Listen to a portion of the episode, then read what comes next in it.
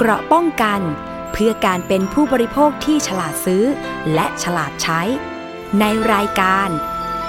ภูมิคุ้มกัน สวัสดีค่ะ คุณผู้ฟังคะขอต้อนรับเข้าสู่รายการภูมิคุ้มกัน รายการเพื่อผู้บริโภคค่ะ วันนี้พบกับดิฉันชนาทิพไพรพงศ์รับฟังได้ทุกช่องทางของไทย PBS Podcast ค่ะ เราพูดถึงการจัดคอนเสิร์ตกันบ้างค่ะคุณผู้ฟัง เวลามีศิลปินดัง ๆ จะจัดคอนเสิร์ตเนี่ยก็มักจะได้รับความสนใจจากบรรดาแฟน ๆ นะคะ เมืองไทยเราเองก็มีศิลปินดังระดับโลกหลาย ๆ วงหลาย ๆ คน มาเปิดคอนเสิร์ตกันอยู่เป็นระยะระยะนะคะ ซึ่งพอเราชื่นชอบศิลปินคนไหนเนี่ยเราก็มักจะยินดีที่จะจ่ายราคา ค่าบัตรคอนเสิร์ตแม้ว่าจะแพงแค่ไหนเราก็ยินดีจ่าย ตอนนี้เนี่ยนะคะ ดิฉันก็ฟัง เสียงจากคนรอบข้างที่เขาจองบัตรคอนเสิร์ตศิลปินเกาหลี ศิลปินระดับโลกหลาย ๆ วงที่มาแสดงในเมืองไทยเนี่ย บัตรราคาต่ำๆสุดนะ ที่บอกว่าอยู่บนดอย บนดอยก็คืออยู่อัธจันทร์สูง ๆ ขึ้นไปเลย อย่างเช่นเวลาไปจัดที่สนามกีฬา วันเสาร์ที่ 3 และอาทิตย์ที่ 4 กุมภาพันธ์ 2567 ที่ผ่านมาเนี่ย ก็มีศิลปินดังระดับโลกอย่างวงโคเพลมาจัด ซึ่งขนาดบัตรอยู่บนอัธจันทร์ที่เห็นศิลปินมองลงมาเห็นศิลปินตัวเล็กนิดเดียว ก็ยังราคาหลักหลายพันบาท ยิ่งไปกว่านั้นก็คือ มักจะมีคำพูดที่ว่า แพงแค่ไหนก็ซื้อบัตรคอนเสิร์ต เพราะว่าเขาไม่ได้มาแสดงที่เมืองไทยบ่อยๆ อันนี้ก็เป็นเรื่องของความชอบนะคะ แต่ข่าวนี้ที่จะนำเสนอคุณผู้ฟังค่ะ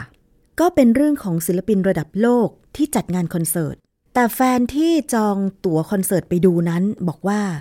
ถึงแม้จะชอบมากแค่ไหน แต่ถ้าเปิดคอนเสิร์ตล่าช้าไม่ตรงตามที่ระบุไว้ในโปสเตอร์โฆษณา แฟนเพลงแบบเรามีสิทธิ์ที่จะเรียกร้องให้ผู้จัดชดเชยความเสียหายได้ มีรายงานข่าวจากสำนักข่าว Fox Business จากต่างประเทศค่ะ รายงานบอกว่า ผู้บริโภคชาวสหรัฐอเมริกาสองราย ได้ยื่นฟ้องผู้จัดงานคอนเสิร์ต Live Nation และ b a r c l a y Center รวมถึงมาดอนน่า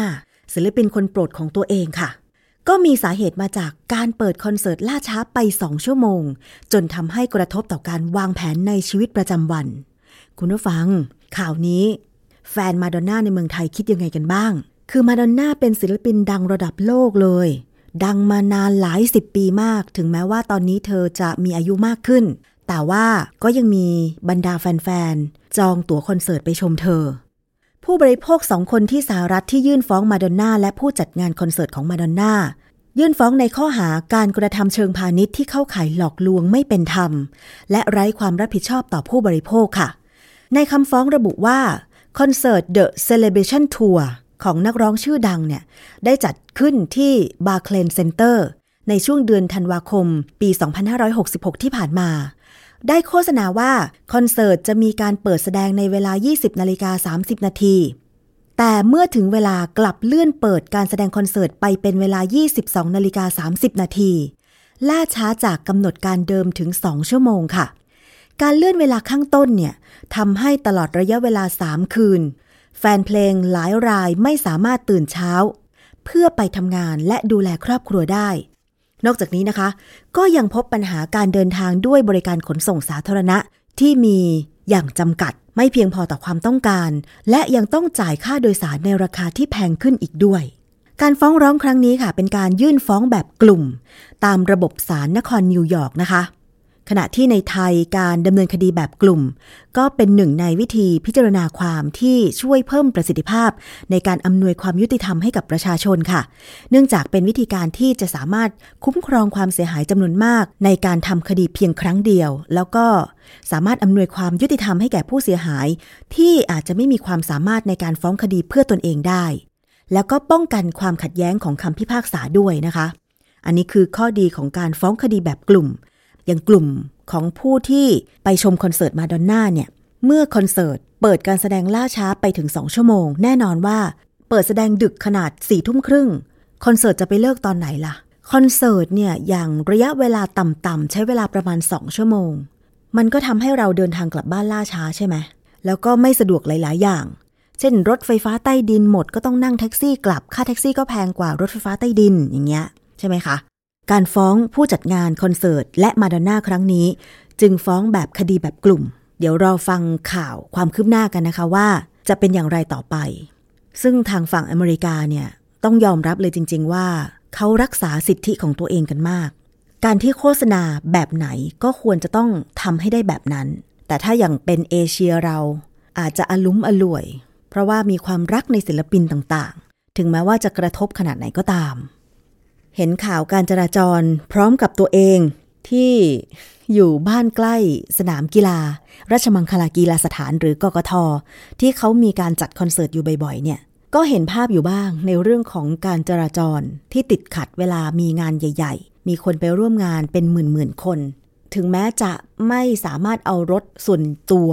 ไปจอดบริเวณใกล้ ๆ งานหรือในสนามกีฬาได้ แต่ว่าผู้คนที่หลั่งไหลไป ไม่ว่าจะเป็นรถ แท็กซี่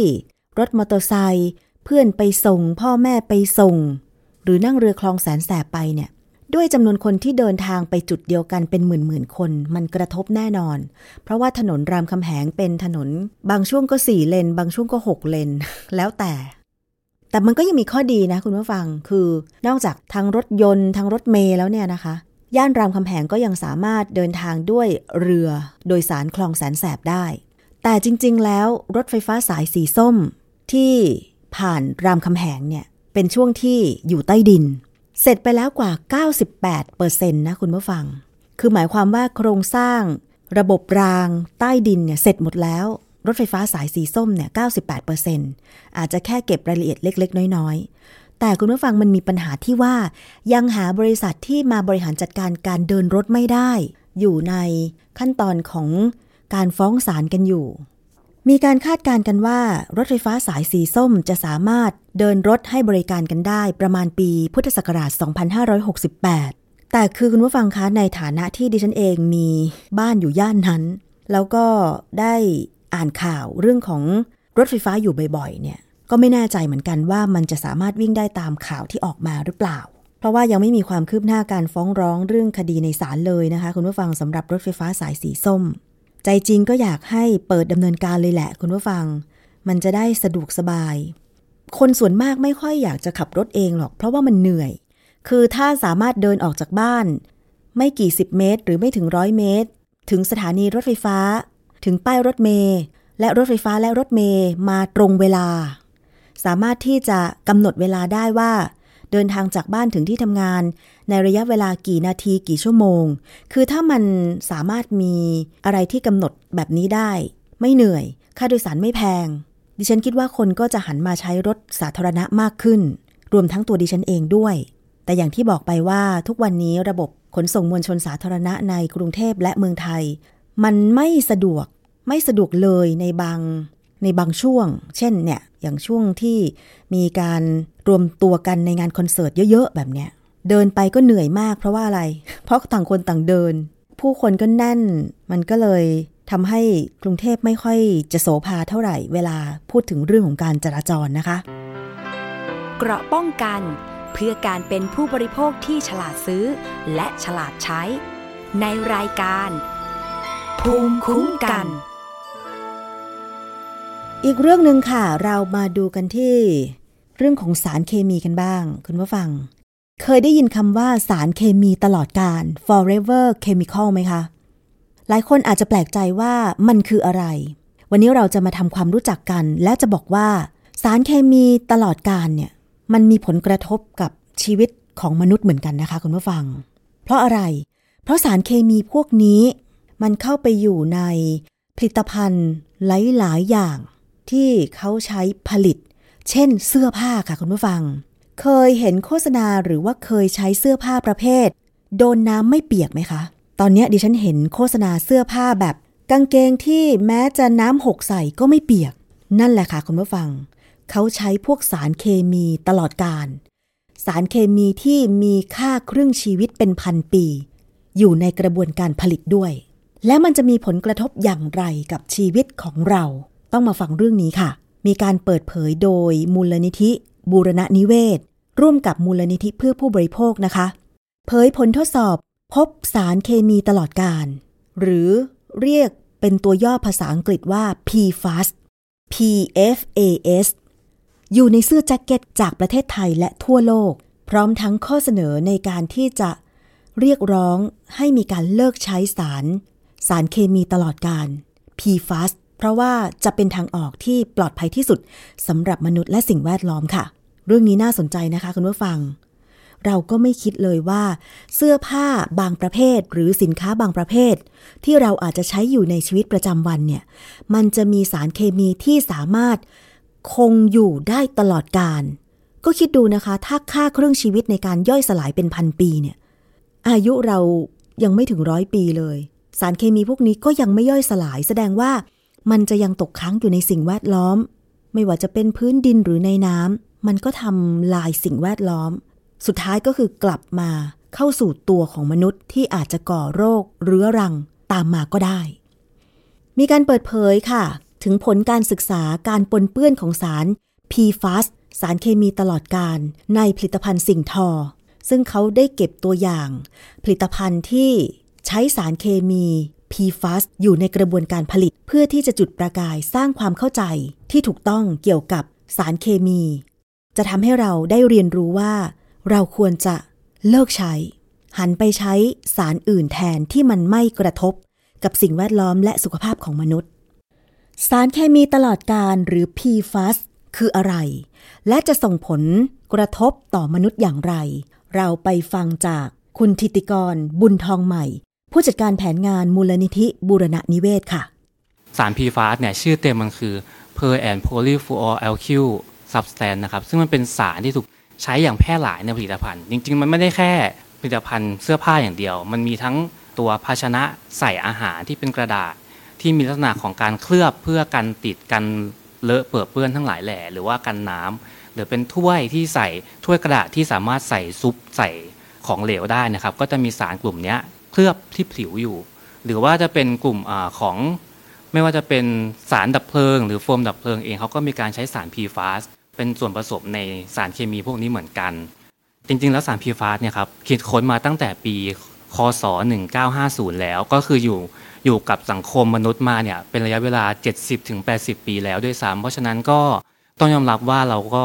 อยู่ใกล้ชิดกับสารตัวนี้มานานมาก ๆ แค่ว่าเรายังไม่ทราบเนาะถึงสารตัวนี้นะครับ ตัวสาร PFAS เนี่ยมีการใช้ในผลิตภัณฑ์มากมายหลายอย่าง ถ้าตามลิสต์ของ OECD เนี่ยก็จะมีถึงประมาณ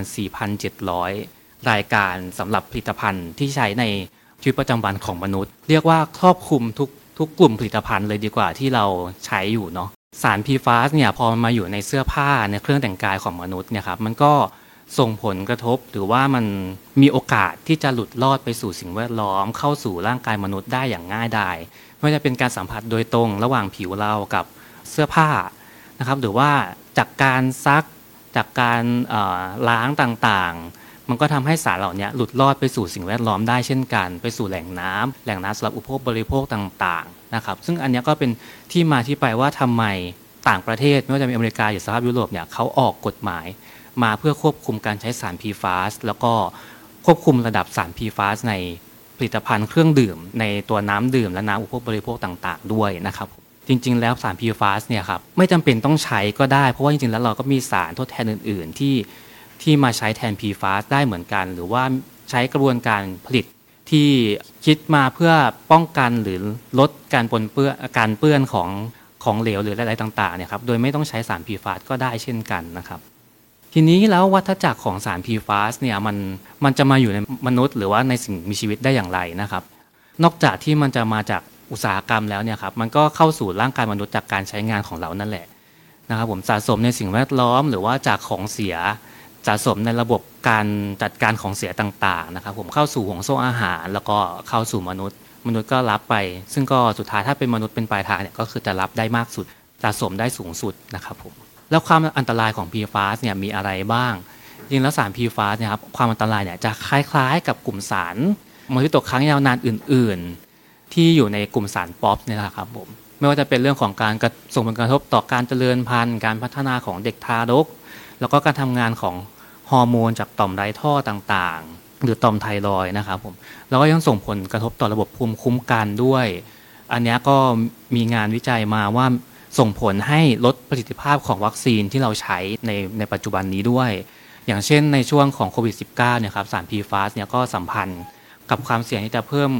เพิ่มโอกาสให้กับมนุษย์ติดเชื้อโควิด -19 ที่รุนแรงด้วยเช่นกัน ไปลดประสิทธิภาพของวัคซีนโควิด เช่นกันด้วย อันนี้ก็เป็นงานวิจัยที่เขาออกมาแล้วนะครับผม นั่นคือเสียงของคุณธิติกรบุญทองใหม่ผู้จัดการ แผนงาน มูลนิธิบูรณานิเวศนะคะ หลายท่านที่ยังไม่เคยได้ยินชื่อสารเคมีตลอดการหรือ PFAS ก็คงพอทราบแล้วว่ามันเป็นอย่างไร และมีผลกระทบต่อมนุษย์อย่างไร ไม่น่าเชื่อนะคะคุณผู้ฟัง เราก็รู้ว่าสารเคมีที่เราใช้ในชีวิตประจำวันเนี่ยมีเยอะมากเลย แต่สารในกลุ่ม PFAS เนี่ยก็คือมีเป็นพันๆชนิดนะ แล้วเขาก็เอามาใช้ในอุตสาหกรรมต่างๆ แล้วไม่น่าเชื่อนะ ในเสื้อผ้าบางประเภทของเรา เช่นเสื้อผ้าที่กันน้ำเนี่ยเขาใช้สารเคมีในกลุ่ม PFAS ในการผลิต เพื่อที่จะตอบสนอง ให้มันสามารถกันน้ำได้ หรือตอบสนองการใช้งานอื่นๆ แต่การใช้สารเคมีที่มีค่าครึ่งชีวิต กว่าจะย่อยสลายเป็นพันปีเนี่ยมันตกค้างในสิ่งแวดล้อม ซึมเข้าสู่ร่างกายของมนุษย์จนกระทั่ง เจ็บป่วยในระยะยาวที่บางครั้ง เราก็หาสาเหตุไม่เจอ แต่จากงานวิจัยที่ทางคุณธิติกรบอกไปว่า สารเคมีในกลุ่ม PFAS เนี่ย มันส่งผลต่อการเจริญเติบโตของร่างกายมนุษย์ ต่อการเจริญพันธุ์ และต่อการพัฒนาการของเด็กทารกด้วย รวมถึงส่งผลกระทบต่อฮอร์โมนจากต่อมไทรอยที่เป็นฮอร์โมนสำคัญในการเจริญเติบโตอย่างเป็นปกติของมนุษย์ ทั้งร่างกาย ระบบประสาทและจิตใจ ซึ่งการทดสอบหาสารเคมี PFAS หรือสารเคมีตลอดกาล ครั้งนี้ IPEN ค่ะ หรือเครือข่ายการกำจัดมลพิษระหว่างประเทศ ซึ่งมีสมาชิก 13 ประเทศ ทั่วโลกนะคะ ก็ได้แก่เยอรมนี สาธารณรัฐเช็ก เนเธอร์แลนด์ โปแลนด์ อังกฤษ เซอร์เบีย มอนเตเนโกร บังคลาเทศ อินเดียศรีลังกา ไทย สหรัฐอเมริกา และเคนยาค่ะ โดยให้ 13 ประเทศที่เป็นสมาชิกเนี่ยนะคะ เก็บตัวอย่างเสื้อผ้าก็คือเสื้อแจ็คเก็ต แบบบาง และสิ่งทออื่น ๆ ที่ได้รับการออกแบบให้มีคุณสมบัติกันน้ำหรือกันรอยเปื้อน โดยส่วนใหญ่ก็เป็นแจ็คเก็ตสำหรับเด็ก รวมทั้งสิ้นมากกว่า 100 ตัวค่ะ เก็บตัวอย่างตั้งแต่ปี คศ 2021 ถึง 2023 แตกต่างกันไปในแต่ละทวีป จากร้านค้าออนไลน์และห้างทั่วไป รวมถึงตลาดนัดสินค้ามือสอง คัดเลือกตัวอย่างให้เหลือเพียง 72 ตัวอย่าง เพื่อเฉลี่ยตัวอย่างโซนเดียวกัน แล้วก็นำมาตรวจวิเคราะห์โดยห้องปฏิบัติการของสถาบัน เพื่อสิ่งแวดล้อม ศึกษาวิทยาศาสตร์ มหาวิทยาลัยชาว สาธารณรัฐเช็กค่ะดำเนินการทดสอบ 2 ประเภทก็คือ การตรวจหาสารกลุ่ม PFAS ตัวที่ระบุ 58 ชนิด และการวัดระดับ EOF หรือปริมาณฟลูออรีนอินทรีย์ที่สกัดได้ ซึ่งผลที่ได้จะสัมพันธ์กับการใช้สารเคมีกลุ่ม PFAS ด้วย จากการแถลงผลการตรวจวิเคราะห์ของ IPEN เมื่อ 29 มกราคมที่ผ่านมาค่ะ สรุปภาพรวมได้ว่า จากเสื้อผ้า 72 ตัวอย่าง มีแจ็คเก็ต 56 ตัวอย่าง เสื้อผ้าประเภทอื่น 16 ตัวอย่าง พบว่ามี 47 ตัวอย่าง ร้อยละ 65.3 ที่มีสารเคมี PFAS หรือมีระดับ EOF ที่บ่งชี้ว่ามีสารดังกล่าว และจากแจ็คเก็ต 56 ตัวอย่าง มีถึง 35 ตัวอย่างหรือร้อยละ 62.5 มีสารเคมี PFAS หรือระดับ EOF ที่บ่งชี้ว่ามีสารดังกล่าว พบเสื้อกลุ่มแจ็คเก็ต 16 ตัวอย่าง มีปริมาณสารเคมี PFAS เกินระดับที่สหภาพยุโรปกำหนด การศึกษาครั้งนี้นะคะ ตรวจพบว่า กลุ่มสารเคมีที่มีความเป็นพิษสูง และถูกห้ามใช้แล้วทั่วโลกก็คือกลุ่ม PFOA กลับเป็นกลุ่มที่พบบ่อยที่สุดในตัวอย่าง และยังมีสารเคมีอีกหลายชนิด ที่สหภาพยุโรปเสนอให้ห้ามใช้ในทุกประเทศแล้ว สรุปง่ายๆก็คือ การทดสอบของไอเพนครั้งนี้เนี่ยเขาไปเจอสารเคมี PFAS หรือสารเคมีตลอดการเนี่ยอยู่ในตัวอย่างที่เขาเก็บไปทดสอบมากกว่าร้อยละ 60 นอกจากนั้นนะคะ คุณธิติกร บุญทองใหม่ผู้จัดการแผนงานมูลลนิธิ บูรณานิเวศยังบอกว่า เราจะส่งเสื้อแจ็คเก็ตที่ซื้อจากห้างสรรพสินค้า และร้านค้าบางยี่ห้อไปร่วม ตรวจสอบ 6 ตัวอย่าง ปรากฏว่า 6 ตัวอย่างจากประเทศไทยค่ะ พบสารเคมี PFAS ในทุกตัวอย่างเลย และมีหนึ่งตัวอย่างจากไทยที่พบสาร PFAS สูงติดอันดับสูงสุด 10 ตัวอย่างจากทั่วโลกด้วย ส่วนในกลุ่มประเทศเอเชียตัวอย่างจากไทย พบสารปนเปื้อน PFAS สูงเป็นลำดับที่สองแสดงว่า เสื้อแจ็คเก็ตกันน้ำหรือเครื่องนุ่งห่มในประเทศไทยเนี่ยมีการใช้สารเคมีตลอดการหรือกลุ่ม PFAS เนี่ยแล้วมันยังตกค้างในเสื้อผ้าอยู่นะคะคุณผู้ฟัง ซึ่งผลกระทบที่กลุ่มสารเคมี PFAS มันจะไปกระทบกับสุขภาพ ทั้งกระทบการเจริญพันธุ์ พัฒนาการของทารก กระทบการทำงานฮอร์โมนต่อมไทรอยซึ่งมันจะส่งผลทั่วร่างกายเลย ระบบประสาทและจิตใจด้วยนะคุณผู้ฟัง แล้วยังไปกระทบกับการพัฒนาตัวอ่อนและสมองก่อนคลอด เป็นปัจจัยสำคัญสำหรับอาการไวยทองในช่วงหลังหมดประจำเดือน ส่งผลเสียต่อระบบภูมิคุ้มกัน มีความเป็นไปได้ที่ลดประสิทธิภาพของวัคซีนที่เราฉีดเข้าไปป้องกันโรค เช่น วัคซีนโควิด -19 ซึ่งประเด็นนี้ก็ถูกพูดถึงอย่างแพร่หลายทีเดียวค่ะคุณผู้ฟัง เพราะฉะนั้นเมื่อมีผลการทดสอบกลุ่มสารเคมี PFAS ที่มันไม่ย่อยสลาย หายไปจากโลกนี้มันตกค้าง มันอยู่ในสิ่งแวดล้อม แล้วถ้าเข้าสู่ร่างกายมนุษย์ ก็ส่งผลกระทบด้านร่างกายด้วยเนี่ยนะคะ ทั่วโลกในหลาย ๆ ประเทศมีการประกาศห้ามใช้ สารเคมีกลุ่มนี้ ซึ่งนักเคมีหรือว่าผู้ที่อยู่ในอุตสาหกรรม ทั้งสิ่งทอแล้วก็อุตสาหกรรมอื่น ๆ ที่ใช้สารเคมีในกลุ่มนี้ก็คงจะทราบดี ซึ่งคุณธิติกรบอกว่าในส่วนของประเทศไทย ขณะนี้อยู่ในช่วงที่ ศูนย์เทคโนโลยีโลหะ และวัสดุแห่งชาติหรือ MTech กำลังให้ความรู้แก่ผู้ประกอบการ เกี่ยวกับการใช้สารกลุ่ม PFAS ในผลิตภัณฑ์ต่างๆ และสารดับเพลิง ซึ่งก็ถือว่าไทยยังอยู่ในช่วงของการเรียนรู้เท่านั้น ดังนั้นค่ะเรื่องของการกำหนดค่ามาตรฐาน หรือการมีกฎหมายเข้ามาควบคุม การใช้สารเคมีตลอดการ หรือย่อยสลายยากๆ แบบนี้นับว่าไม่ทันการ เพราะฉะนั้นเราจึงต้องก้าวกระโดดข้ามขั้นตอนไป นั่นก็คือการตั้งเป้าไปสู่การยุติการใช้ก็คือไม่ใช้เลย อย่างที่ประเทศฝั่งตะวันตกมีบทสรุปออกมาแล้วว่า เลิกใช้เลยดีกว่า หันไปใช้สารอื่นแทน ซึ่งเรื่องนี้นะคะ คุณทัศนีแน่นอุดร บรรณาธิการนิตยสารฉลาดซื้อ ก็ได้พูดไว้เกี่ยวกับเรื่องของการใช้สารเคมี PFAS เหมือนกันว่า ในเมื่อมันส่งผลกระทบกับชีวิตมนุษย์ชีวิตผู้บริโภคแบบนี้ ก็จะมีข้อเสนอข้อเรียกร้องว่าเพื่อความปลอดภัยเราควรจะประกาศห้ามใช้สารเคมีในกลุ่ม PFAS ในเสื้อผ้า และสินค้าอุปโภคบริโภคอื่น ๆ เถอะ ไปฟังเสียงของคุณทัศนีแน่นอุดรค่ะ ตัว PFAS เนี่ยมันอยู่ในเกือบทุกอุตสาหกรรมเลยเนาะเท่าที่เท่าที่รีวิวข้อมูลมาก็คือตั้งแต่โฟมใช่ไหมคะ หรือผลิตภัณฑ์ที่เกี่ยวกับพวกเคลือบทั้งหลาย อันนี้เป็นแค่ตัวอย่างหนึ่งก็คือเสื้อผ้าเพราะว่ามันใกล้ตัวเราก็ให้ความสำคัญกับเรื่องเสื้อผ้า เพราะว่าเสื้อผ้ามันก็อยู่กับกับเรานะ บางทีเราคิดว่ามันไม่อะไรนะ ไม่อันตรายหรอกเพราะว่ามันไม่ได้กินไม่เหมือนอาหารอะไรเงี้ยแต่จริงๆเข้าใจว่าไอพีฟาสเนี่ยมัน แบบชนิดระเหยก็มีใช่ไหมคะน้องพีก็คือมันระเหยออกมาแล้วมันก็อาจจะสูดดมเข้าไปก็ได้ หรือตัวอย่างหนึ่งก็น่าน่าตกใจเนาะที่เป็นเสื้อยืดเสื้อยืดก็หมายถึงว่าเราก็ต้องซักทุกวันใช่ไหมแต่ว่าในข้อแนะนำบางบางส่วนเนี่ยบอกว่าอย่าซักบ่อย เพราะปกติถ้าเป็นเสื้อพวกเสื้อเชิ้ตเสื้อเสื้อแจ็คเก็ตกันน้ำอะไรก็จะไม่ค่อยซักใช่ไหมคะเราก็แค่ผึ่งลมอะไรเงี้ยแต่ถ้าเกิดเป็นพวกเสื้อเชิ้ตเงี้ยเราก็ต้องซักทุกวันมันก็ปนเปื้อนไปในสิ่งแวดล้อมได้เรื่อย เราเคยอ่านข่าวมาบ่อยๆเราก็บอกไอพีฟ้าเนี่ยมันก็แบบคล้ายๆ เป็นสารสารมลพิษตัวใหม่นะที่เราเคยได้ยินอาจจะมีพวกไมโครพลาสติกอะไรพวกนี้ใช่ไหมคะแล้วเราก็เจออันนี้ด้วยปนปนเปื้อนในสิ่งแวดล้อมเยอะ เห็นบอกว่ามีถึงขนาดอะไรนะ น้ำฝนทั่วโลก ไม่มีที่ไหนที่จะไม่เจอตัวนี้อะไรอย่างเงี้ยก็แสดงว่ามันปนเปื้อนในสิ่งแวดล้อม ในระดับค่อนข้างน่าเป็นห่วงใช่ไหมคะมันก็ก่ออันตรายได้ เพราะฉะนั้นเมื่อมันมีการเข้าใจแล้วก็ตกลงกันว่าเราจะพยายาม ลดและเลิกใช้มันนะคะ ในกลุ่มบางตัวเนี่ยก็เลยอยากจะเป็นข้อเสนอถึงหน่วยงานของรัฐนะคะผู้รับผิดชอบนะคะของสำหรับประเทศไทยนะคะว่าให้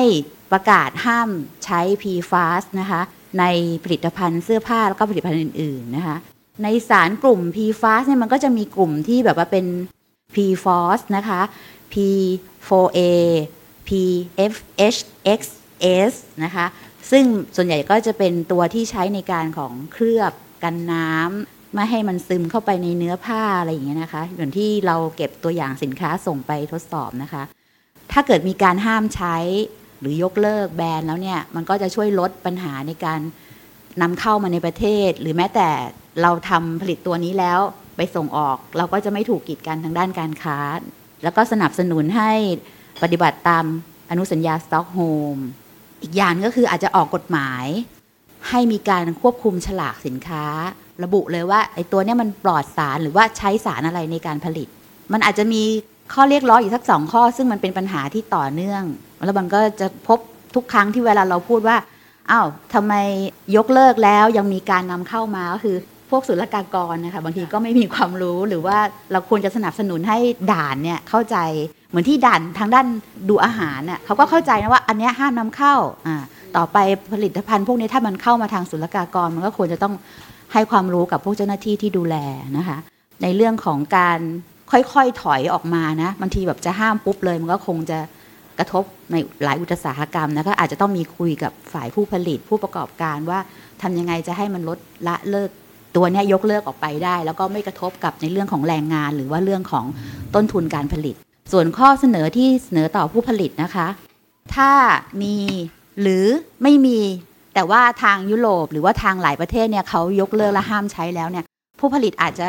ล้ำหน้าไปกว่านโยบายของรัฐก็ได้ก็คือยกเลิกในการที่จะใช้พวก PFAS นะคะในผลิตภัณฑ์ของตัวเองนะคะ แล้วก็หาสารทดแทน แต่ว่าในสารทดแทนนี้ก็ต้องเป็นสารทดแทนที่ไม่อันตรายด้วย ไม่ใช่ว่าเอาอันตรายตัวหนึ่งออกไป แล้วก็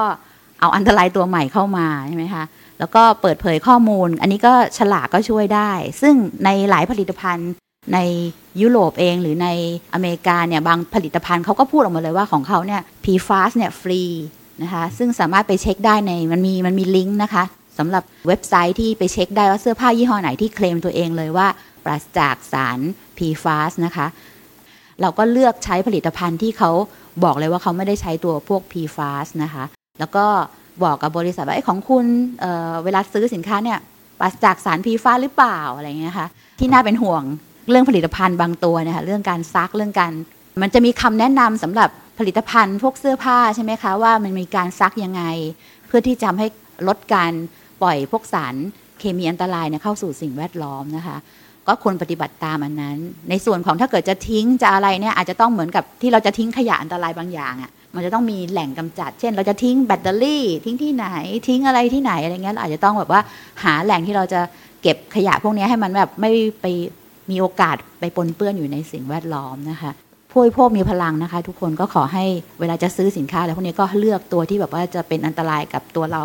แล้วก็สิ่งแวดล้อมให้น้อยที่สุดค่ะ นั่นคือเสียงของคุณทัศนีแน่นอุดรบรรณาธิการ นิตยสารฉลาดซื้อนะคะ คุณทัศนีบอกว่าการส่งตัวอย่างแจ็คเก็ตที่ไปตรวจสอบครั้งนี้เนี่ย มีแจ็คเก็ตกันน้ำกันเปื้อนถึง 21 ตัวอย่าง ที่ไม่ได้ใช้สารกลุ่ม PFAS แต่อย่างใด ก็เป็นหลักฐานที่ยืนยันว่าเป็นทางเลือกที่ปลอดภัย ประเทศไทยเราเองก็เช่นเดียวกันค่ะ ถ้าจะให้มีความปลอดภัยไม่มีสารตกค้างจากสารเคมี ตลอดการแบบนี้ก็ควรจะคัดวัตถุดิบ ที่จะนำมาผลิตไม่ว่าจะเป็นเสื้อผ้าหรือผลิตภัณฑ์อื่น ๆ ที่ปลอดภัย เป็นมิตรกับสิ่งแวดล้อม ซึ่งสารเคมีกลุ่ม PFAS เนี่ยสามารถใช้สารเคมีอื่นทดแทนได้ ที่อันตรายน้อยกว่าต่อสุขภาพแล้วก็สิ่งแวดล้อมนะคะ คุณผู้ฟัง คือเมื่อก่อนเราไม่รู้อะค่ะ คุณผู้ฟัง เราก็คิดว่าเขาผลิตเสื้อผ้า หรือผลิตสิ่งของให้เราใช้เนี่ยเขาก็น่าจะมีการกลั่นกรองดีแล้วว่าสารเคมีที่เขาใช้มัน มันน่าจะปลอดภัย อย่างเช่น สีของเสื้อผ้า ก่อนหน้านี้เคยนำเสนอไปนะคะว่าสีย้อมผ้าในกลุ่มเอโซไดเนี่ยมันก็มีผลกระทบกับผู้สวมใส่เหมือนกัน โดยเฉพาะผู้ที่สวมใส่ที่มีเหงื่อติดอะไรอย่างเงี้ยใช่ไหมคะ ซึ่งมันก็สามารถซึมสู่ผิวหนังได้อะเป็นไปได้คือตอนนี้เราควรจะเลือกใช้เสื้อผ้าสีอะไร เสื้อผ้าที่ไม่ย้อมสีไหมแต่อย่างแจ็คเก็ตกันน้ำเนี่ย ดิฉันเองก็ไม่เคยซื้อมาใช้ แต่เห็นโฆษณาในแอปพลิเคชันออนไลน์ว่า มันมีทั้งแจ็คเก็ตแล้วก็กางเกงทำงาน แล้วโฆษณาบอกว่า มันจะดีกว่าไหม ถ้าคุณมีกางเกงที่สวมใส่แล้วน้ำไม่ซึม หรือว่าไม่เลอะสิ่งสกปรกจำพวกคราบกาแฟ แล้วในภาพในคลิปเขาก็จะสาธิตให้ดูว่าเนี่ยกาแฟสีน้ำตาลเข้มๆหกใส่กางเกง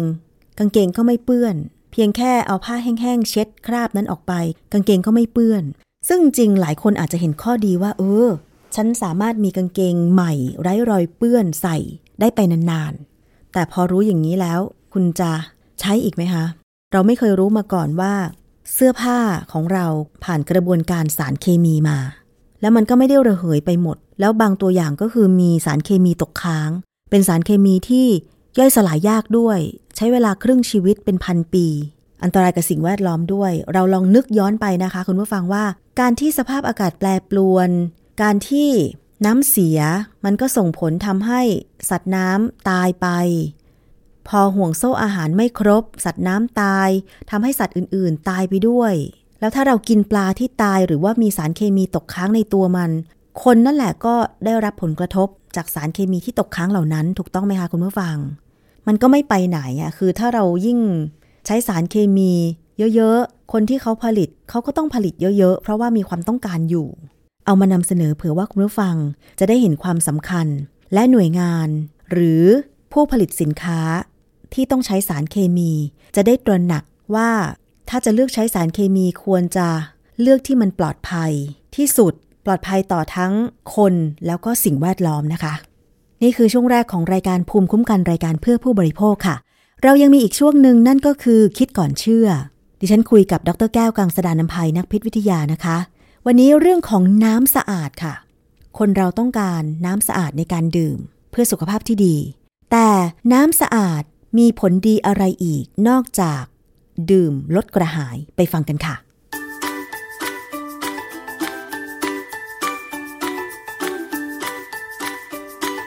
ช่วงคิดก่อนเชื่อ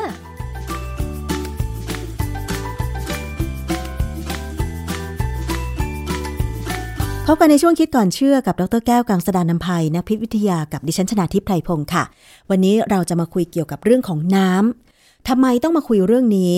ลองสังเกตดูนะคะ ชีวิตประจำวันของเรา ถ้าเมื่อไหร่ก็ตามที่เราหิวน้ำกระหายน้ำรู้สึกยังไงคะ หงุดหงิด งุนง่าน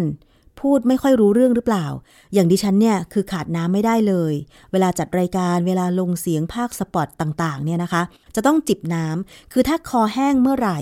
มีผลกับเสียงเมื่อนั้น แต่หลายท่านค่ะ ลองสังเกตดูนะคะว่า ถ้าเราหิวน้ำกระหายน้ำแล้วเราได้น้ำเย็นๆชื่นใจ แป๊บเดียวเรารู้สึกสดชื่นใช่ไหมคะ ซึ่งตรงนี้แหละค่ะ นอกจาก น้ำดื่มที่สะอาดสะอาดจะส่งผลให้เรามีสุขภาพดี เพราะว่าร่างกายเราเนี่ยขาดน้ำไม่ได้ แต่น้ำสะอาดยังมีประโยชน์มากกว่านั้นค่ะคุณผู้ฟัง มีประโยชน์อย่างไร ไปฟังงานวิจัยจากอาจารย์แก้วนะคะ อาจารย์คะ คนเราขาดน้ำได้ไม่เกิน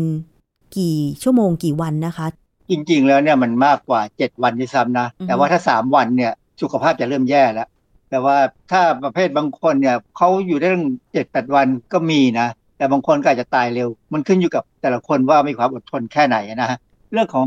การขาดน้ำเนี่ยความจริงไม่ต้องขาดหรอก เวลาเครียดเนี่ย ถ้าได้ดื่มน้ำเนี่ยอาจจะดีขึ้นดูสังเกตดิโค้ชฟุตบอลอะค่ะเวลาเครียดๆเนี่ยนะดื่มน้ำก็เป็นโอ้โหบทขวดเลยอะนี่อันนี้เป็นเรื่องที่สำคัญว่า การหัดดื่มน้ำเมื่อเราเครียด หรือเวลาเรากระหายเนี่ยเป็นเรื่องสำคัญมาก ดังนั้นเนี่ยเวลาเราเห็นฝรั่งเขามาเดินเที่ยวบ้านเราเนี่ย เขาถือขวดน้ำทุกคนเลย เพราะว่าบ้านเราอากาศร้อนด้วยนะคะ อย่างดิฉันเองต้องจิบน้ำบ่อยๆ อย่างเวลาอยู่บ้านเนี่ยค่ะอาจารย์ คือจิบทุกชั่วโมงเลย เดี๋ยวเปิดตู้เย็นเดี๋ยวเปิดตู้เย็น อันนี้ผิดปกติไหมอาจารย์ มันควรจะจีบอะนะ แต่ว่าบางครั้งเนี่ยเขาบอกน้ำน้ำอุ่น อาจจะดีกว่าน้ำเย็นด้วยซ้ำน้ำเย็นเนี่ยมันมันมันมีผลกับข้างในของร่างกายเรา เราต้องเสียพลังงานไปทำให้มันอุ่นขึ้นมา แต่ว่าดิฉันน่ะชอบครับน้ำเย็นแต่ไม่ใช่เย็นจัดนะ แค่รู้สึกว่าเย็นเย็นๆมันรู้สึกสดชื่นดีอาจารมันย์ มันต้องแล้วแต่สถานการณ์ บางครั้งเนี่ยต้องใช้น้ำอุ่นจะอาจจะดีกว่า เช่นบางครั้ง เรารู้สึกว่าเราคันคอหรือคลายคอเนี่ย น้ำอุ่นดีกว่านะอ่าถ้าน้ำเย็นเนี่ยยิ่งไปกันใหญ่เลยแต่ประเด็นที่น่าสนใจที่พูดไปตอนต้นรายการว่า น้ำดื่มที่สะอาดสะอาดนอกจากเป็นประโยชน์กับสุขภาพ แล้วก็อาจารย์บอกว่า เวลาเราเครียดๆแล้วได้ดื่มน้ำมันช่วยทำให้ภาวะเครียดนั้นหายไปได้ด้วย มันมีงานวิจัยอะไรเกี่ยวกับเรื่องนี้ไหมคะ ครับมีบทความวิชาการนะ เป็นการทบทวนเชิงบรรยาย เรื่องการได้น้ำพอเพียงและผลลัพธ์ด้านสุขภาพบางประการในประชากรทั่วไปเอ่อเป็นบทความตีพิมพ์ในวารสาร Nutrients ปี 2019เขาแสดงให้เห็นว่าน้ำมีความสำคัญต่อการรักษาสุขภาพจิตของมนุษย์ ภาวะขาดน้ำอาจเพิ่มความเสี่ยงต่ออาการวิตกกังวล และภาวะซึมเศร้า รวมถึงสภาวะจิตที่ไม่ดีต่อสุขภาพอื่น ๆด้วยค่ะนะบทความเนี่ยเขาเป็นการทบทวน เพราะฉะนั้นมันมีงานวิจัยหลายเรื่องที่เขาทบทวนเนี่ยเขาบอกว่า ชี้ให้เห็นถึงกับความเชื่อมโยงระหว่างภาวะขาดน้ำกับความเสี่ยงที่สูงขึ้นของความวิตกกังวล ประเด็นที่น่าสนใจคือ การศึกษาส่วนใหญ่เนี่ย พบว่า แม้ผลของภาวะขาดน้ำต่อระดับความวิตกกังวล มักจะไม่รุนแรงไม่รุนแรงนะ มักจะไม่รุนแรง แต่มีนัยสำคัญที่จำเป็นต้องมีการวิจัยเพิ่มเติมค่ะเพื่อให้เข้าใจถึงผลกระทบของการให้น้ำที่มีต่อสุขภาพจิต และความสามารถในการใช้ความคิดได้ดียิ่งขึ้นอือฮึความจริงผมนึกถึงอะไรรู้ไหมผมนึกถึงคนขับรถเมย์อะค่ะหรือขับรถรถรถทัวร์อะไรพวกเนี้ยพวกนี้เขาเครียดนะค่ะเพราะฉะนั้นเนี่ย ถ้าเขาขาดน้ำเมื่อไหร่เนี่ย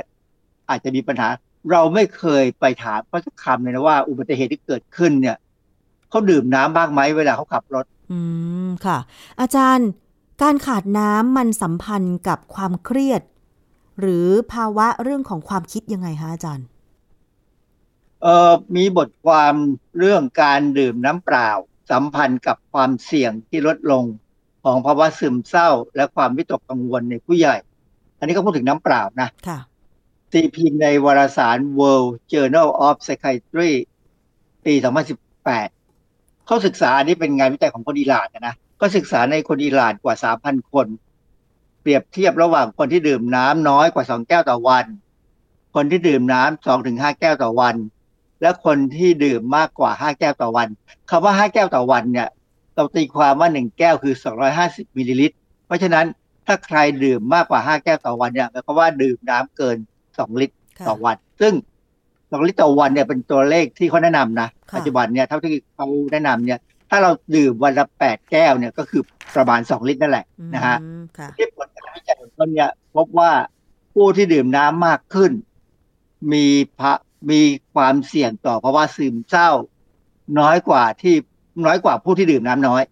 ค่ะนะอันนี้คือเขามีแบบสอบถาม ในงานวิจัยเนี่ยแบบสอบถามเรื่องว่า จะเศร้าหรือไม่เศร้าเนี่ยนักจิตวิทยาเขารู้ว่าจะทำไงนะฮะในขณะที่ไม่มีความแตกต่างทางสถิติ เมื่อพิจารณาถึงความสัมพันธ์ระหว่างการขาดน้ำและความวิตกกังวล ถ้าเกิดขึ้นในคนที่ดื่มน้ำน้อย คือคนที่ดื่มน้ำมากเนี่ย ถ้าขาดน้ำแล้วมีปัญหา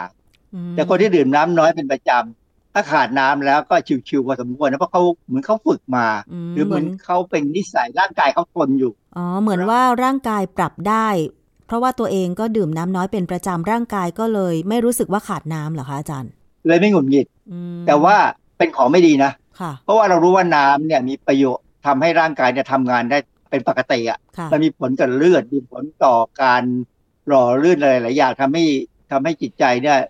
สบายอะนะค่ะคนที่ อาจจะสังเกตนะว่า คนที่ดื่มน้ำน้อยเนี่ยมักจะขี้หงุดหงิดดิฉันต้องลองสังเกตตัวเองละ เอ๊ะ หรือว่าที่หงุดหงิดมากขึ้นแม้เรื่องเหล่านั้นจะเล็กน้อยก็ตาม เป็นเพราะว่าตัวเองดื่มน้ำน้อยหรือเปล่า ปัจจุบันนี้ผมหงุดหงิดน้อยลงนะเหรอก็อยู่บ้านอยู่บ้านแล้วเราก็ดื่มน้ำได้ตลอดเวลา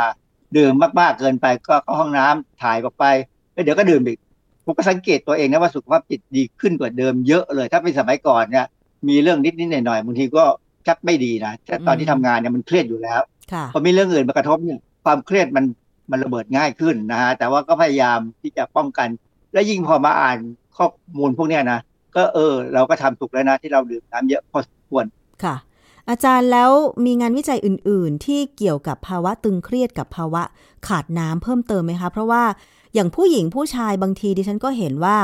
ดื่มน้ำก็ไม่เท่ากัน ผู้ชายที่ออกกำลังกายก็จะดื่มน้ำมากอะไรอย่างเงี้ยค่ะอาจารย์อย่างนักกีฬาอย่างเงี้ยค่ะ มีงานอันหนึ่งก่อนที่จะไปถึงผู้หญิงนะมีงานเรื่องผลกระทบของการเปลี่ยนแปลงการบริโภคน้ำต่ออารมณ์ของผู้ดื่มน้ำมาก และดื่มน้ำน้อย ตีพิมพ์ในวารสาร PLOS ONE ปี 2014เออนักวิจัยเนี่ยเขาสนใจว่าการเพิ่มหรือลดปริมาณน้ำน้ำส่งผลต่ออารมณ์ของผู้ที่มี นิสัยการดื่มน้ำที่ต่างกันอย่างไรเขาบอกว่ามีคนที่ดื่มน้ำมากคือ2-4ลิตรต่อวันเนี่ยเขาเอามา22คน แล้วก็ทำให้ดื่มน้ำน้อย ก็พบว่าคนที่ดื่มน้ำมากอยู่แล้วเนี่ย เมื่อไหร่ก็ตามที่ดื่มน้ำน้อยลงนะจะมีปฏิกิริยาวุ่นวายอะ คือไม่พอใจไปตลอดเลย อะไรรอบตัวก็หงุดหงิดและเครียดมากขึ้น ในขณะที่เอาอีก30คนที่ดื่มน้ำน้อยนะคือ น้อยกว่า1.2ลิตรต่อวัน อันนี้ถือว่าดื่มน้ำน้อยซึ่งไม่ค่อยดีนะ แต่พอนักวิจัยเนี่ยเขาเพิ่มการดื่มน้ำให้คนที่ทั้งดื่มน้ำมากดื่มน้ำน้อยเนี่ย ก็บอกว่าทุกคนมีความสุขมากขึ้นเลย แต่พอมาถึงผู้หญิงนี่เรื่องของผู้หญิงแล้วนะก็บอกปริมาณน้ำดื่มเป็นประจำและมิติของอารมณ์ผู้หญิง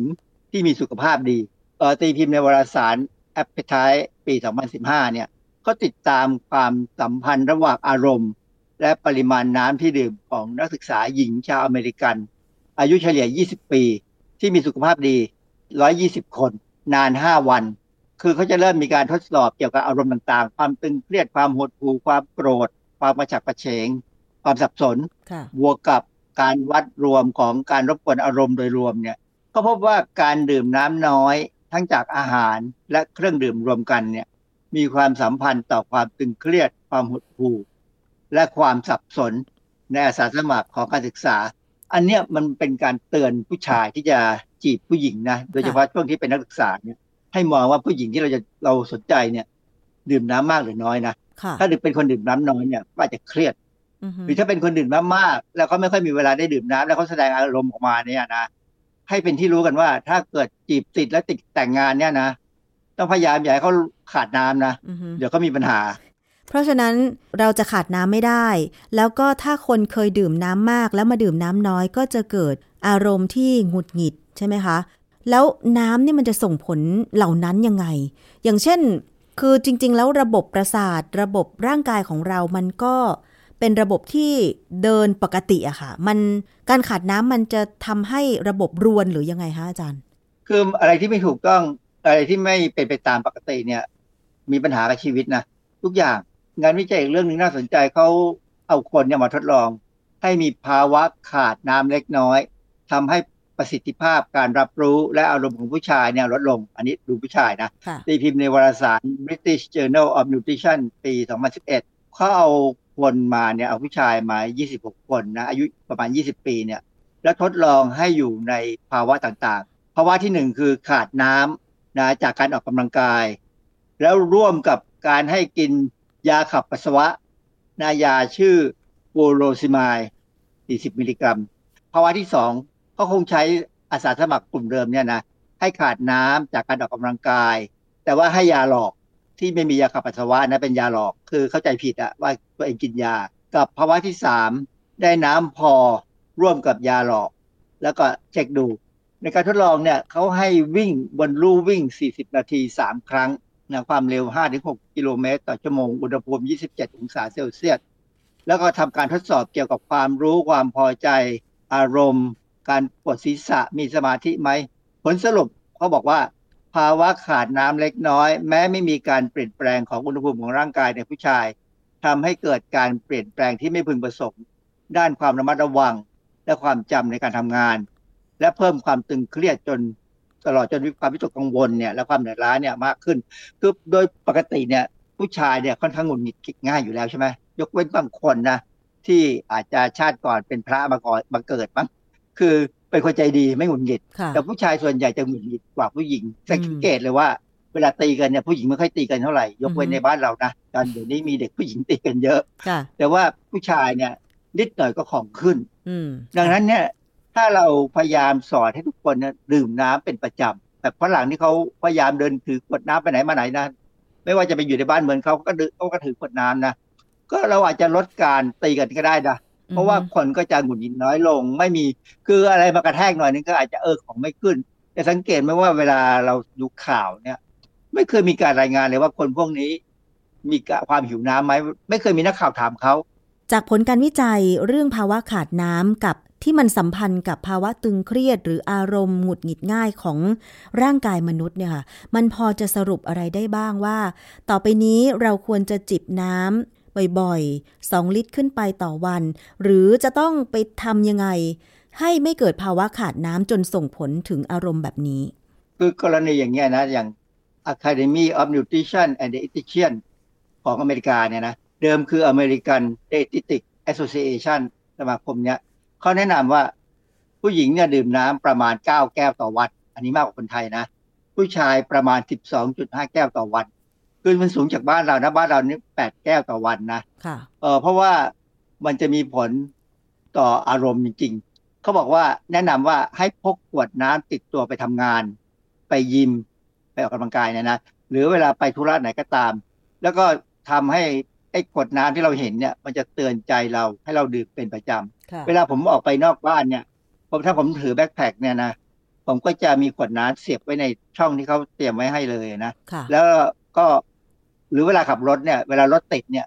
จะจิบน้ำจากขวดที่มีอยู่ค่ะเพราะว่ามันมันทำให้เราหายหงุดหงิดกับ พอสมควรนะมันดีขึ้นเมื่อเห็นตัวเลขที่เขาบอกว่าอีกกี่นาทีเนี่ยค่ะ ซึ่งดิฉันก็เป็นนะ ต้องมีขวดน้ำเปล่าไว้ในรถเสมอเสมอ คือเราควรจะมีขวดน้ำสำรองไว้ตลอดเวลา ถ้าขวดที่อยู่ใกล้มือหมด พอรถติดเนี่ยมีโอกาสเอื้อมไปได้ก็เอื้อมไป ซึ่งจริง ๆ แล้วเรื่องของการขาดน้ำเราก็ไม่ควรให้ร่างกายเราหิวน้ำขาดน้ำกระหายน้ำเนาะแต่ด้วยนิสัยคนไทยหรือเปล่าอาจารย์ที่ บางครั้งการพกขวดน้ำเปล่าติดตัวเนี่ย มันเป็นเรื่องที่เหมือนเหมือนจะลำบากอะ หรือเปล่า แล้วก็ตอนนี้อาจารย์มันมีอีกเรื่องหนึ่งที่ที่เป็นปัญหาสำหรับหลาย ๆ คนด้วยนะ อย่างดิฉันเนี่ยเวลาไปเดินทางด้วยขนส่งมวลชนสาธารณะเนาะไปห้างสรรพสินค้าก็ดี บางครั้งเนี่ย พอไปถึงมันก็หิวน้ำนะ แต่การที่เราจะเข้าถึงน้ำเปล่า สักขวดหนึ่งสิบบาท ไม่เกินสิบบาทเนี่ย มันต้องเดินวนภายในห้าง กว่าจะหาน้ำเปล่า สักขวดหนึ่งมันยากอาจารย์ เพราะว่า มันไม่ได้มีวางขายแบบ ให้เราหยิบได้ง่ายๆอะค่ะ อาจารย์ว่าไหมคือเพราะเราไม่ได้รับการสอนมาให้ถือขวดน้ำแต่ของผมเนี่ยผมเห็นตัวอย่างจากตอนที่ไปเรียนที่อเมริกานะค่ะเพราะเขาถือขวดน้ำกันเยอะ เราก็ติดที่สายว่าเอาเราอุตส่าห์ไปเห็นมาแล้วเราก็ได้เอาบ้างแต่เด็กปัจจุบันเนี่ยผมเข้าใจว่าเขาได้รับการสอนมาพอสมควรนะในบางโรงเรียนเนี่ยนะเขาจะถือขวดน้ำนะอือฮึสังเกตง่าย ๆ เลย เวลามีการชุมนุมการเมืองอะเด็กถือขวดน้ำทั้งนั้นเลย ไม่ได้ไม่ได้จะไว้สู้กับตำรวจคอฟอนะค่ะเอาไว้ดื่มเองเพื่อให้ตัวเองใจเย็นมั้งอืมค่ะ แต่ว่าบางงานเพราะฉะนั้นอย่างเช่นงานคอนเสิร์ตอะไรอย่างเงี้ย ห้ามเอาน้ำเปล่าจากข้างนอกเข้าไป คือหมายความว่าต้องการจะขายน้ำเปล่าจากในงานทำให้บางคนแบบไม่ไม่ซื้อ เพราะว่าน้ำเปล่าในงานมันแพงกว่าอย่างเงี้ยอาจารย์ เอออันนั้นเป็นการเอาเปรียบเพราะจำได้เลยผมดูแบดมินตันชิงแชมป์ประเทศไทย ตอนแรกก็ห้ามเอาน้ำเปล่าเข้าไป แล้วคนที่เข้ามาดูที่มาจากต่างประเทศเนี่ยเขาก็ร้องเรียนค่ะปรากฏว่าเรายอมเลย ยอมได้เอาขวดน้ำพลาสติกเข้าไปได้ ยกเว้นห้ามเอาที่เป็นพวกกระติกน้ำแข็งๆเข้าไปนะเพราะเขากลัวว่าเดี๋ยวเกิดมีการคว้างขึ้นมาจะยุ่งค่ะเพราะฉะนั้นขวดน้ำพลาสติกเนี่ยก็เลยเป็นเรื่องสำคัญว่า เออ การกีฬาแห่งประเทศไทยเรื่องสมาคมแบดเนี่ยเขาก็ยอมรับความเห็นของของคนต่างชาตินะหรือแม้กระทั่งคนไทยอะไรที่บอกว่า ถ้าไม่มีน้ำดูเป็นหลาย ๆ ชั่วโมงเนี่ยมันมันแย่นะแย่ค่ะมันจะอาจารเครียดย์มากเกินไปไหมนะเพราะว่าทีมเราเชียร์แพ้ขึ้นมาอย่างเงี้ยเพราะฉะนั้นเขาเลยตารางสุดท้ายเนี่ยผมเห็นเขาอนุญาตให้เอาน้ำเข้าไปก็ก็ดีใจว่าเออเขาเข้าใจนะค่ะคือเวลาก่อนกินข้าวเนี่ย เช็คก่อนว่าเราหิวน้ำไหมถ้าหิวน้ำดื่มเลย ดื่มอย่าให้หิวอย่าให้หิวเพราะว่าเดี๋ยวเราไปกินข้าวแล้วมันติดคอขึ้นมายิ่งยุ่งค่ะแล้วก็พยายามรับประทานผักและผลไม้ที่มีน้ำเยอะๆหน่อยค่ะ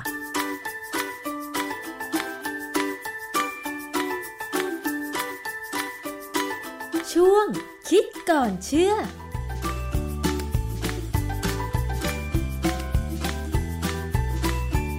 นั่นคือช่วงคิดก่อนเชื่อกับดรแก้วกังสดานนภัยนักพิษวิทยาและนักวิจัยนะคะ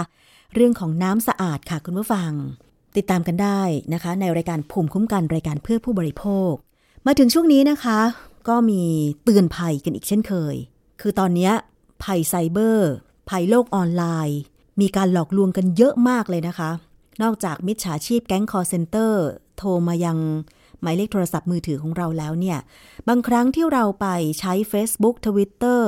Instagram หรือว่า TikTok เนี่ยนะคะ ก็มีเรื่องหลอกลวงปะปนอยู่ค่ะคุณผู้ฟัง โดยเฉพาะตอนนี้ มิจฉาชีพมักจะใช้ช่วงเทศกาลต่างๆ อาศัยช่วงจังหวะที่ผู้คนกำลังอิน หรือว่ากำลังให้ความสนใจกับช่วงนั้นๆ เข้าไปหลอกลวง สร้างเรื่องสร้างราวว่ามันเกี่ยวกับเทศกาล แล้วก็ส่งลิงก์ ส่งข้อความ ส่งโฆษณา เพื่อหลอกให้เหยื่อกดลิงก์หรือว่ากดซื้อสิ่งของหรือทำอย่างใดอย่างหนึ่ง แล้วก็กลุ่มมิจฉาชีพก็จะใช้วิธีการต่างๆ ในการเอาทรัพย์สินเราไป เช่น ดูดเงินจากบัญชีธนาคารออนไลน์ของเรา ล่าสุดนี้เหมือนกันค่ะ ทางตำรวจไซเบอร์ ก็มีการออกข้อความเตือนนะคะ เทศกาลตรุษจีนปีนี้ซึ่งตรงกับประมาณวันที่ 10 กุมภาพันธ์ 2567 เนี่ยนะคะตำรวจไซเบอร์เตือนภัยค่ะ ตรุษจีนปีนี้ระวัง หลอกแจกอ่างเปาออนไลน์ หลอกแจกอ่างเปาออนไลน์ คุณผู้ฟังอ่างเปากับตรุษจีนมาคู่กันอ่างเปาก็คือเงินในซองใช่ไหมคะแต่ส่วนใหญ่แล้วเนี่ยอ่างเปาผู้ใหญ่จะแจกให้เด็ก เด็กที่ยังไม่สามารถหารายได้ด้วยตัวเองได้ เป็นธรรมเนียมอะค่ะคุณผู้ฟัง ก็คือเอาเงินใส่ซองสีแดง มอบให้กับบรรดาลูกหลานนะคะ แต่คุณผู้ฟังในเมื่อตำรวจไซเบอร์เตือนมา ก็ต้องฟังไว้ แล้วก็ต้องคอยระมัดระวังนะคะ โดยมิจฉาชีพจะทำการหลอกลวง หลอกแจกอ่างเปาออนไลน์ ใช้วิธีการ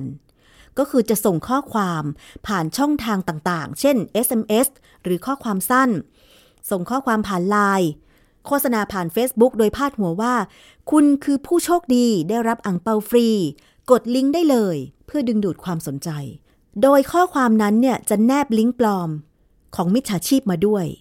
และมิจฉาชีพก็จะหลอกให้กรอกข้อมูล เพื่อนำข้อมูลต่างๆ ไปใช้ อย่างเช่น ข้อมูลส่วนบุคคล ข้อมูลทางการเงิน หลอกให้เหยื่อติดตั้งแอปพลิเคชันดูดเงิน เพื่อขโมยเงินจากบัญชีธนาคารออนไลน์ค่ะคุณผู้ฟัง วิธีการป้องกันนะคะ 1. มีสติ ตรวจสอบข้อความแล้วก็ลิงก์หรือว่า URL ที่ส่งมาอย่างละเอียด ตอนนี้ทางธนาคารทุกธนาคารเขาจะไม่ส่งลิงก์ไปทางข้อความมือถือแล้วนะคะ 2. ห้ามกดลิงก์แปลกปลอมที่แนบมากับ SMS หรือข้อความต่างๆ 3. ถ้าหากสงสัยให้โทรไปสอบถาม ที่เบอร์กลางของหน่วยงานที่ถูกอ้างถึง เช่นถ้าบอกว่าเป็นข้อความมาจากห้างสรรพสินค้า ตอนนี้มีนะ ดิฉันก็เพิ่งได้รับข้อความจากห้างห้างหนึ่ง แต่อันนี้เป็นข้อความของห้างจริง ๆ เพราะว่าตรวจสอบแล้วนะคะ ว่าเทศกาลตรุษจีนปีนี้เนี่ยทางห้างลดราคาสินค้า คือถ้าลดราคาสินค้าก็คือเป็นการประชาสัมพันธ์ใช่ไหมไม่ได้หลอกให้เราไปกดลิงก์โอเค อันนี้เข้าใจได้ แต่ถ้าเมื่อใดก็ตามที่มีข้อความให้เรากดลิงก์อย่าไปกดค่ะ ถ้าสงสัยให้โทรไปถามหน่วยงานนั้นๆ โดยตรง ไปค้นหา หมายเลขโทรศัพท์ได้ใน Google นะคะ หรือลองไปหาโบชัวเก่าๆ อย่างเช่น ถ้าใครได้รับ เอกสารการเงินของธนาคารอยู่ เป็นประจำทุกเดือนเนี่ยเขาจะต้องมีหมายเลขโทรศัพท์ อยู่ในเอกสารนั้นให้คุณโทรไปนะคะ โทรไปสอบถามก่อน ซึ่งถ้าหากพี่น้องประชาชนท่านใดตกเป็นเหยื่อโจรออนไลน์ ก็แจ้งความผ่านระบบออนไลน์ได้ แต่ว่าจะเป็นเว็บไซต์เดียวนะ เว็บไซต์นี้เท่านั้นค่ะ www.thaipoliceonline.go.th จำไว้เสมอว่าหน่วยงานราชการของไทย จะต้องลงท้ายชื่อเว็บไซต์ด้วย ตัวอักษร ภาษาอังกฤษว่า G O จุด T H ก็คือ Government Thailand นะคะ หรือแจ้งความออนไลน์ที่หมายเลขโทรศัพท์ สายด่วน 1441 ตลอด 24 ชั่วโมงค่ะ นี่คือช่วงเวลาของรายการภูมิคุ้มกันรายการเพื่อผู้บริโภคค่ะ หมดเวลาลงแล้วขอบคุณทุกท่านที่ติดตามรับฟัง ดิฉันชนะทิพไพรพงศ์ต้องลาไปก่อน สวัสดีค่ะ ติดตามฟังรายการได้ที่เว็บไซต์ thaipbspodcast.com และ YouTube Thai PBS Podcast ฟังทางแอปพลิเคชัน Thai PBS Podcast Spotify Google Podcast Podbean SoundCloud และ Apple Podcast กดติดตามเป็นเพื่อนกันทั้ง Facebook Twitter Instagram และ YouTube ไทย PBS Podcast แค่ฟังความคิดก็ดังขึ้น